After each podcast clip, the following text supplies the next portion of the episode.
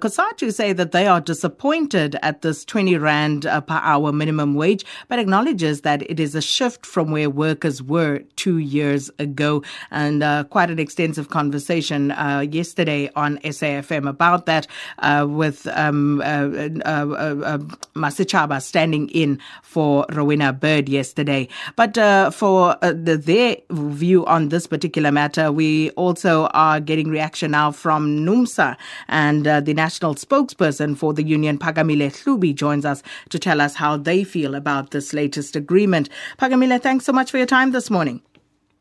Thank you, Sakina, for having me. So I see you've come out rather strongly calling it an insult to injury. Uh, why are you disgusted by this? Sakina, our workers at NUMSA, and um, you know, we, we have to be very clear about this. This process was negotiated at NEDLAC. Um, our workers, which represent at least 300,000 workers in this trade union, NUMSA, which we represent, have rejected this minimum wage.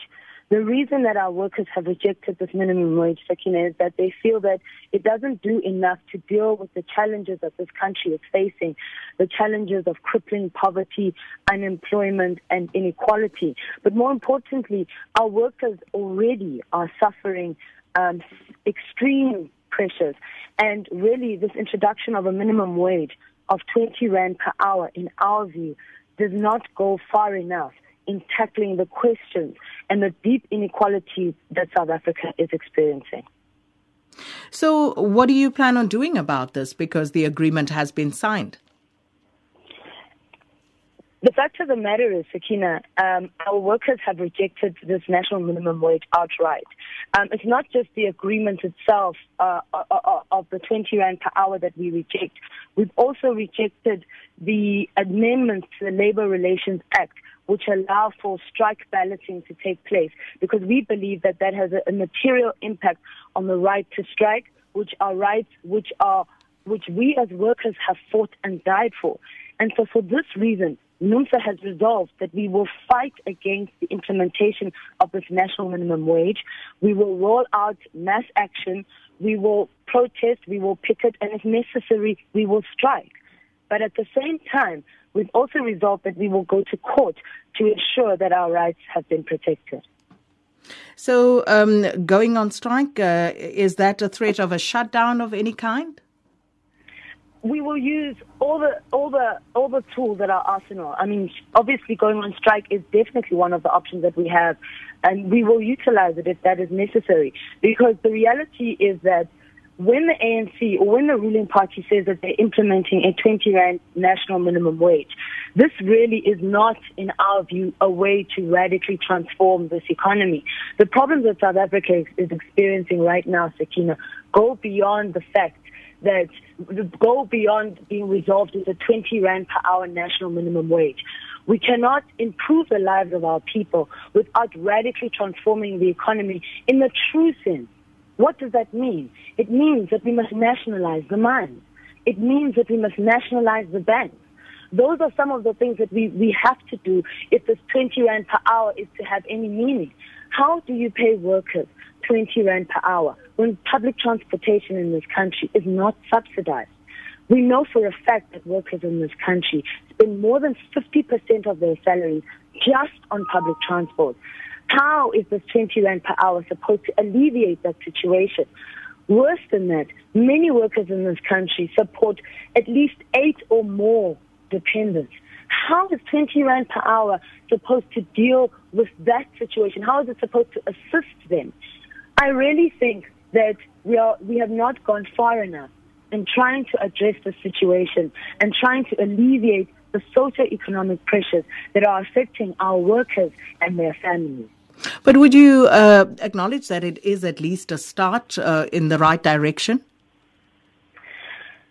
There are many people who say that 20 rand per hour is better than nothing. But I think, Sakina, and this is the, the, the position that we have as NUMSA, we have to look at um, before the situation that we find ourselves in now, in 2017, African workers, since 1994, we African workers have constantly been told to be patient, to accept uh, compromises. Prior to 2008, when the markets were performing really well and companies were doing very well, those profits never trickled down to the workers. Now that companies are going through more pressure once again, it's the workers again who must suffer. The fact that in 2017 we are only now negotiating a national minimum wage and the best we can do is 20 rand per hour. Frankly, in the minds of our members at NUMSA, it is truly insulting if you consider the cost of this freedom. The fact that thousands of our workers died so that we could experience the freedom that we now are benefiting from, and yet the poverty levels of apartheid continue. So, as NUMSA, what do you expect from tonight's uh, State of the Nation address? Sakina, we said it. We said it even with the January 8th statement, and we're going to say it again when it comes to SONA. As NUMSA, we don't expect much. We don't expect much change from the stance that government has adopted. Our government has decided that it's it's going to pursue its neoliberalist agenda in spite of the fact that globally neoliberalism is in crisis. Globally, neoliberalism is being questioned. Globally, neoliberalism, neoliberalist policies are imploding. And it's precisely this implosion that has created the economic crisis that we're now facing.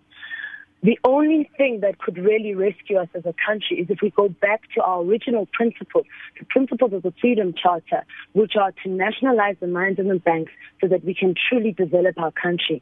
Why can't we take example from countries like Botswana, who are 50% shareholders in the mining sector or majority shareholders in the mining sector. And that money is used to benefit the people. They're able to give free education. So those are some of the things we would like to hear, Sakina, but to be frank, we know we're not going to hear them. And that was NUMSA's national spokesperson, Phakamile Hlubi. Time now for the latest news with Nomsa Mdluli. SAFM, South Africa's news and information leader. Thank you, Sakina. The, the DA says the Gauteng cops have been deployed to Sona for no good reason, and SANEF mourns the death of newspaper editor Maxwell Dube. Good morning. The DA in Gauteng says it has been informed that 20 Gauteng traffic officers and 18 motorbikes have been flown to Cape Town to help with traffic management for the State of the Nation address this evening. The DA believes that the Western Cape government and the city of Cape Town are fully equipped to handle the crowds. This comes amid an outcry over the deployment of over 400 SANDF members for the SONA, more than double the number last year. DA Gauteng leader John Moodey says the Gauteng Premier must account for the traffic police contingent being sent to Cape Town. I mean, this is totally unacceptable. That is just a lot of money to fly officers as well as motorcycles through to Cape Town and to house them, of course. They're going to have to be in hotels, etc. Astronomical cost for what reason? When you do have local uh, law enforcement as far as traffic management, etc. is concerned. This is excessive. Meanwhile, President Jacob Zuma says he's not feeling any pressure about the State of the Nation address. The 2017 SONA comes amid renewed calls from opposition parties for the president to step down following the Constitutional Court ruling on Nkandla and the former public protector's report on the state of capture. But speaking to the SABC while putting the final touches to his speech, President Zuma brushed off his critics. I don't have pressure because I don't allow pressure to rule me. But what is important is that there is a work that should be done for the nation. And those, no matter who they are, they must know that the nation is expecting the president to speak. Uh, how you feel about the president is a different matter. If that people realize that